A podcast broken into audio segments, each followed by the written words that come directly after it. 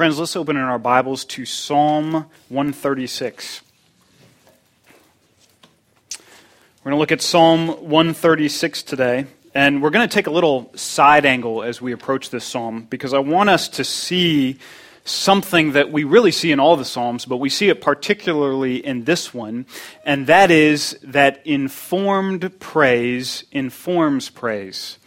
That is, when you watch somebody give thoughtful worship, it inspires our own worship and the way we worship God. When we watch someone do this well and creatively and imaginatively, it shapes the way that we worship the Lord. When we read this psalm together, we're going to see that he begins and ends by saying, Give thanks to God for these things. Give thanks to him.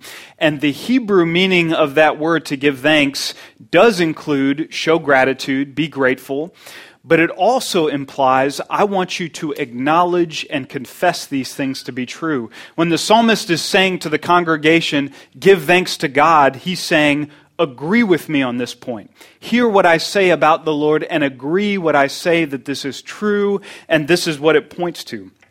So that's how he begins and ends. And then the body of the psalm we're going to see is basically three stories or three events in the Old Testament. Now, think about this before we read the psalm. If you were a parent in Old Testament times and you had kids and you lived in the day of Moses, and you were thinking about three stories to tell your kids that would communicate to them who God is, what He's like, and how He feels towards them, and all you had was Genesis, Exodus, Leviticus, Numbers, Deuteronomy, that's all you had to choose from. Which three stories from that section do you think you would tell your kids? What would best communicate to them who God is, what He's like, and what He feels towards them? Would you talk about Abraham and God's covenant with him? Would you talk about Isaac or Jacob? Would you talk about the barrenness of their wives? Would you talk about Joseph and the salvation of Egypt? What would you talk about to communicate who God is? Well, the psalmist picks his own three events, and we're going to see what those are creation, Exodus, and conquest. And I want you to listen for those because we're going to take each of those three in this sermon and we're going to unpack how the psalmist thoughtfully looks at those stories, draws worship out of them, and how that changes the way we do worship and we think about our worship. Now, Psalm 136 was meant to be read responsively. It's a beast, it's 26 verses. We won't be able to do that for the entire psalm and get out of here by lunchtime. So, what we're going to do is we're going to read the first three verses responsively. Responsively. I'm going to read the first section, and I want you to respond, no matter what translation you have, with the ESV's version, for his steadfast love endures forever. We're going to do that for the first three verses, and then I'm going to re- read the remaining of the psalm. Let's do this together. Give thanks to the Lord, for he is good. Give thanks to the God of gods. Give thanks to the Lord of lords. Now let me read to him who alone does great wonders, to him who by understanding made the heavens, to him who spread out the earth above the waters, to him who made the great lights, the sun to rule over the day, the moon and stars to rule over the night, to him who struck down the firstborn of Egypt and brought Israel out from among them with a strong hand and an outstretched arm to him who divided the Red Sea in two and made Israel pass through the midst of it, but overthrew Pharaoh and his host in the Red Sea, to him who led his people through the wilderness. To him who struck down great kings and killed mighty kings, Sihon, king of the Amorites, and Og, king of Bashan, and gave their land as a heritage, a heritage to Israel his servant. It is He who remembered our low estate and rescued us from our foes. He who gives food to all flesh. Give thanks to the God of heaven, for His steadfast love endures forever. Let's pray together.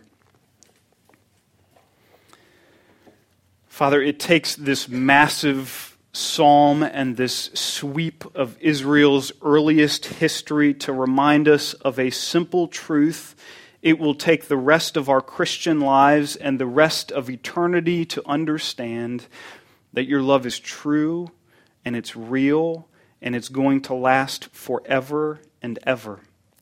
And so, Lord, I pray that you would do a miracle in our hearts and you would teach us these things, we pray in Jesus' name. Amen.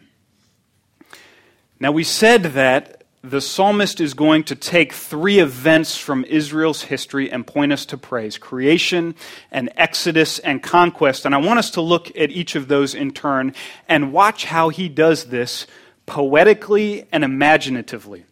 Look at creation. That's in verses 4 through 9. He says in verse 4 that God alone does great wonders. And he says in verse 6 that he spreads out the earth above the waters. He's using poetic language here. And he's saying what we see as just incredible valleys and magnificent mountains and distant islands to God who created them, that's like setting the dinner table. He spreads these things out like a cover that goes over them. And in verses 7 through 9, he begins to wonder at those great lights that rule the night and the day the sun, the moon, and the stars. You know, the stars come up often in our Bibles, and I've always wondered how much Israel actually knew about what the stars were. What did they know or think about when they thought of the stars? It at least inspired their praise. But it really reminds me of that great scene in The Lion King where you have Timon and Pumbaa sitting together. They're laying on their backs and they're looking at the night sky. And Pumbaa, the warthog, says to Timon, whatever he is, like a groundhog thing, oh, what, do you ever wonder what those sparkly things are up in the sky? And Timon says, I don't have to wonder. I know exactly what they are. Those are fireflies that got stuck in some kind of sticky black thing. And Pumbaa says, That's amazing, because I always thought they were burning balls of gas millions of miles away.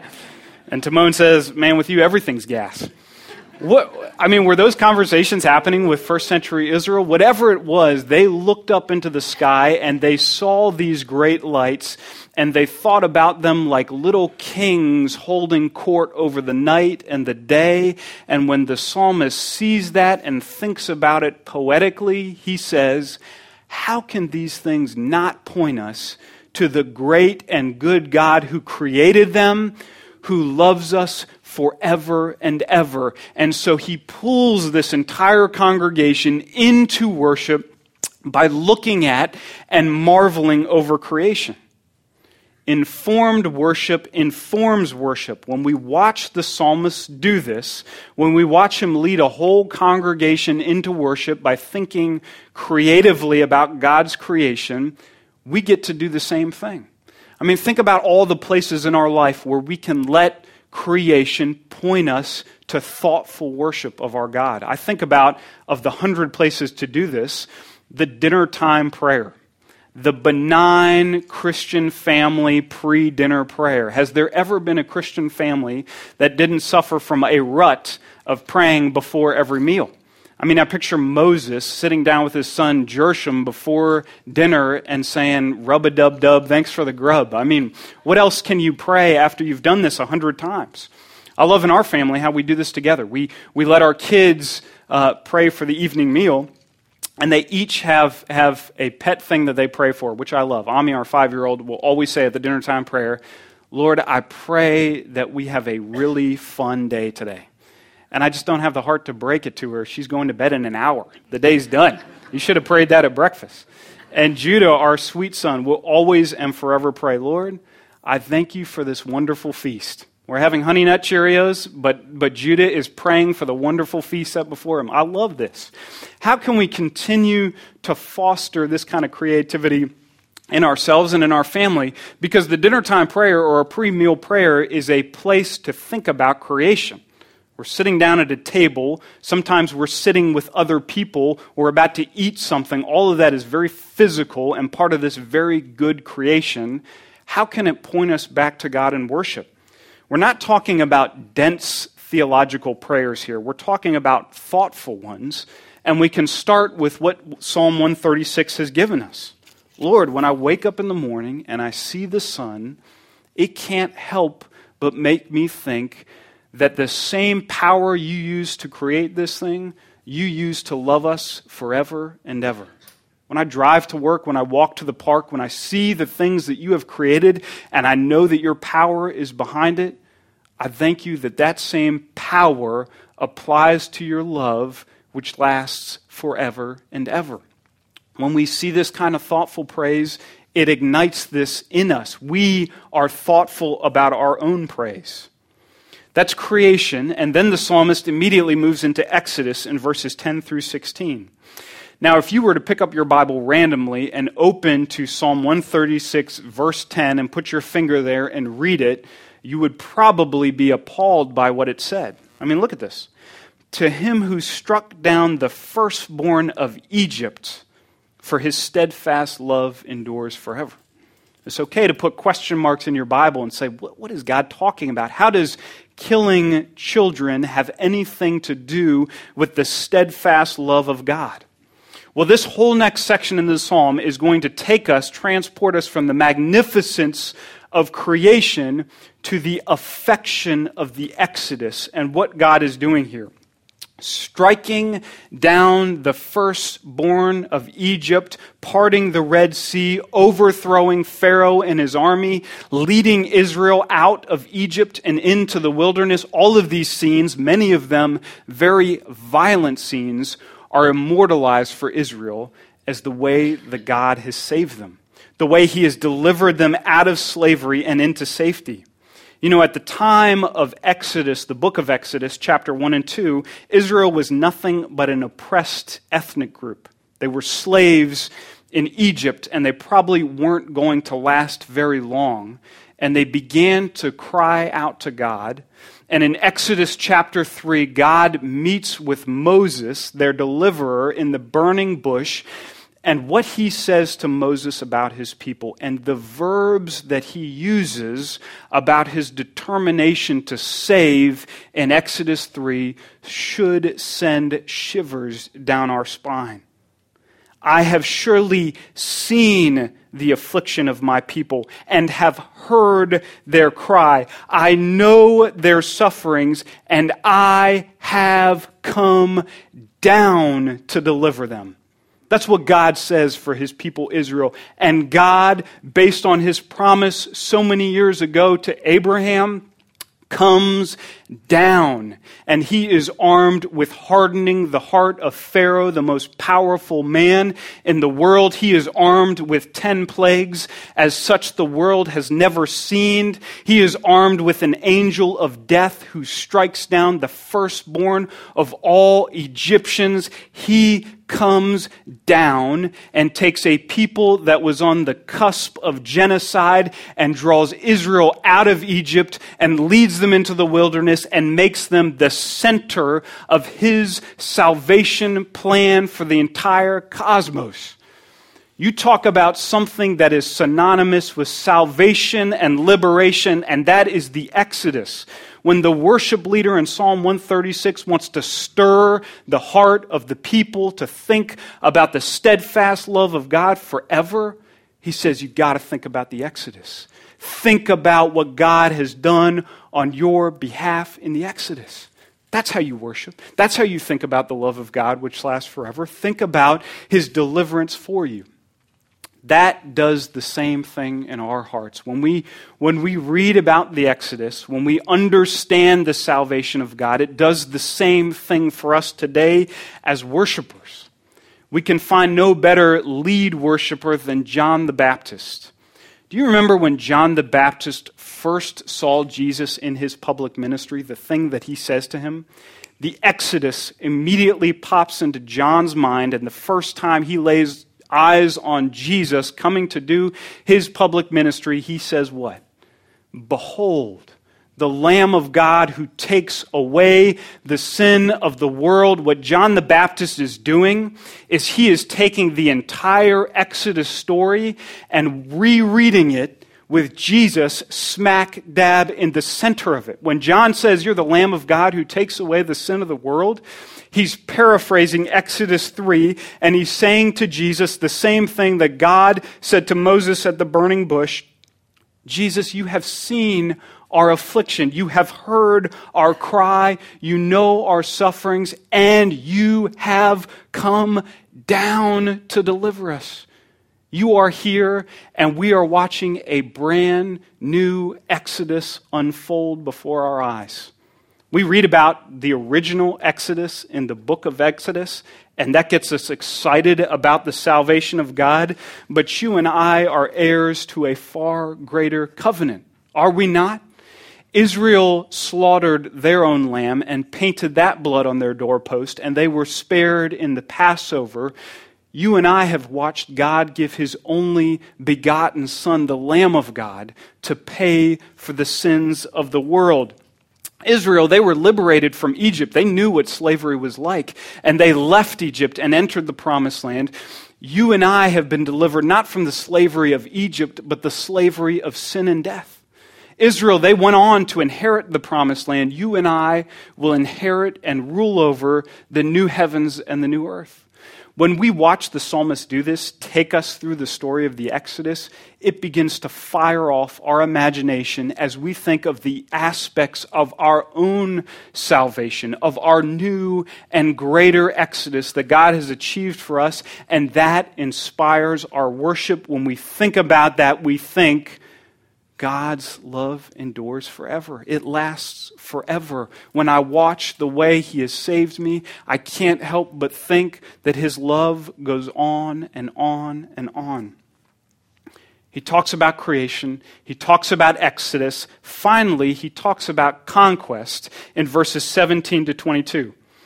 Now, when I asked you before we read Psalm 136 what stories you would tell your Old Testament kids, some of you might have thought, hey, I'd tell them about creation. And some of you might have thought, I'd tell them about the Exodus.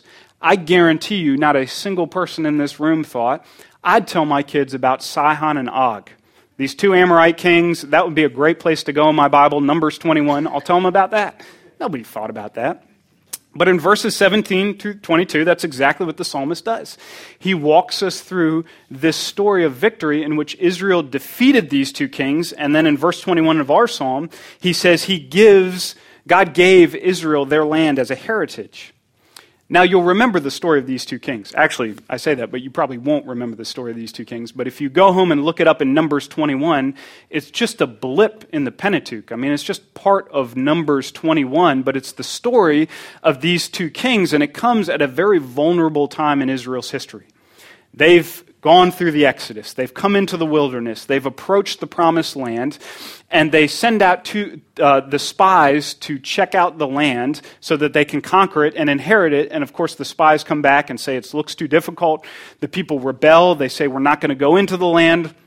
And so God says, I am going to judge you now and promise you that none of you who have rejected me will enter the promised land. Israel, you will now wander for 40 years in the wilderness, and not a single adult who heard about the promised land, who heard these spies, will enter it. All of them will die in the wilderness, and only the new generation will come in. Well, that's all just happened. They just heard that. We're still on the front of the end of those 40 years, and they're standing outside the promised land, and they can't go in the promised land.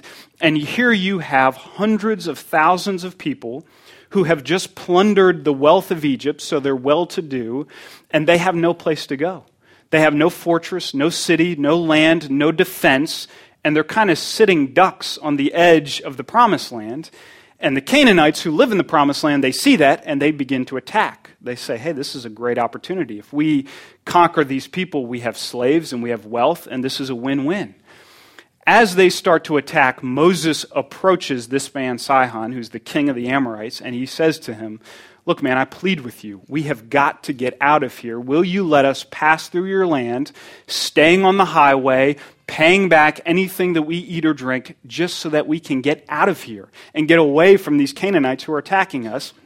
And Sihon, when he hears this message, says, What a great opportunity. Here's this vulnerable people who have nowhere to go and they want to pass through my land he marshals his entire army and he goes out to attack Israel at their lowest point, and an absolute miracle occurs. You have the people of Israel who have been slaves their entire life. They have zero military experience. They know how to cut straw to make bricks, but they couldn't swing a sword at a man if you paid them. And out comes Sihon and his Amorites, battle hardened men of war, and they face Israel, and God gives Israel victory over them. It's a miracle. And right after Sihon comes, Og of Bashan, he comes out next, and they defeat him too. And Israel realizes something about their God. He has judged them and told them they will not enter the promised land, but they realize very vividly in this victory God hasn't left us, He's with us.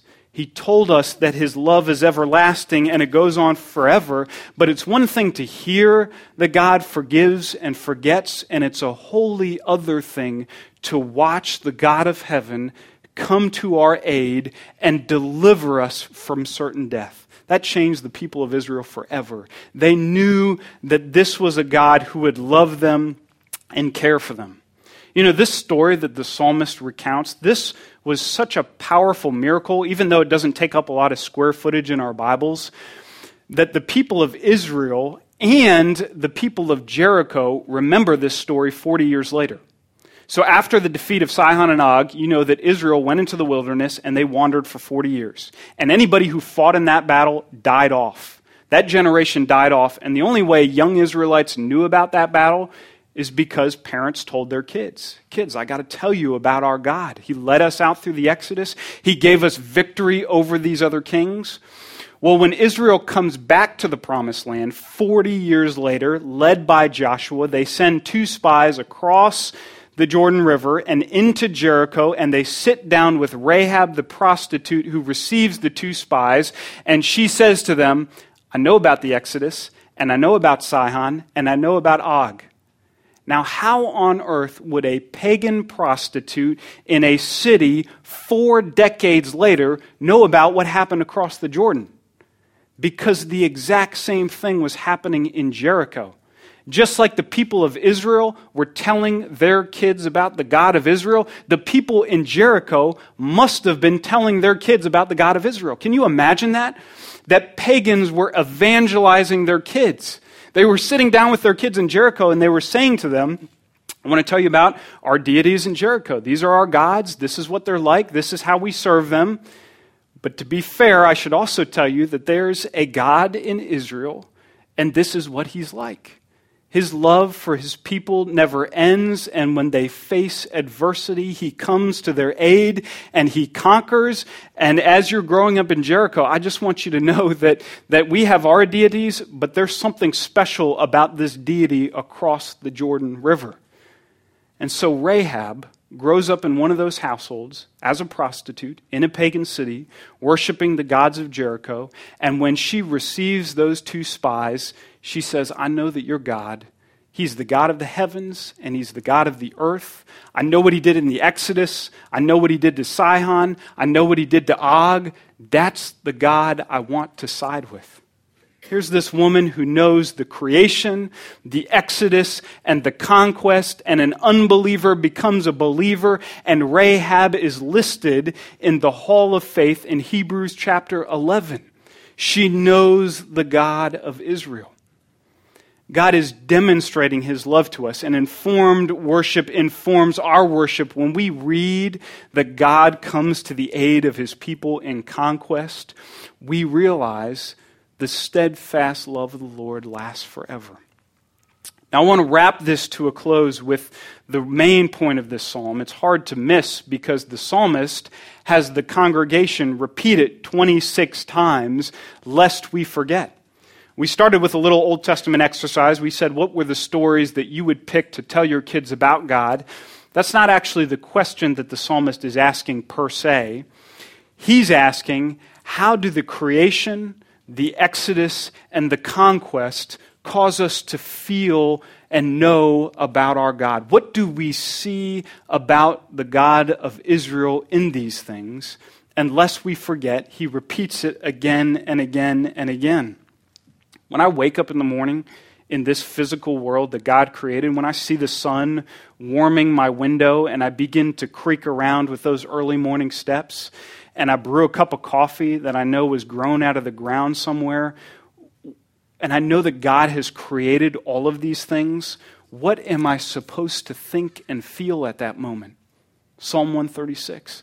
The steadfast love of the Lord, it lasts forever and ever and ever.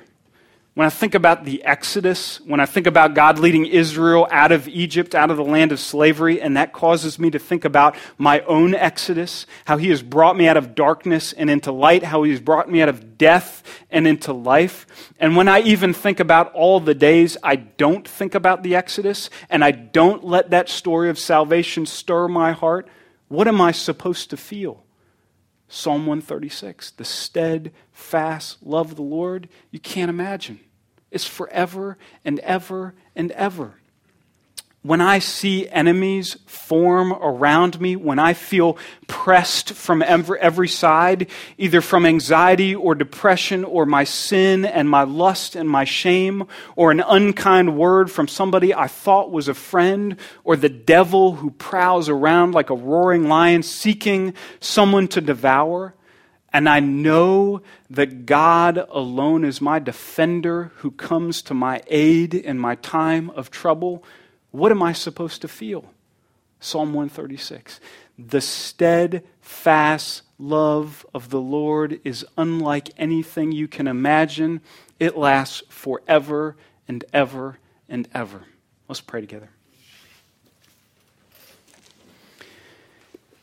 Lord, these words are too good to be true, that your steadfast love endures, that we see it in your creation and everything you've made. We see it in the Exodus and how you've saved and delivered us. And we see it in your conquest, how you are our defender. You do conquer on our behalf, and you will consummate all things perfectly and wonderfully. When we think on that, Lord, would you stir us to remember that your love is forever? We ask this in Jesus' name. Amen.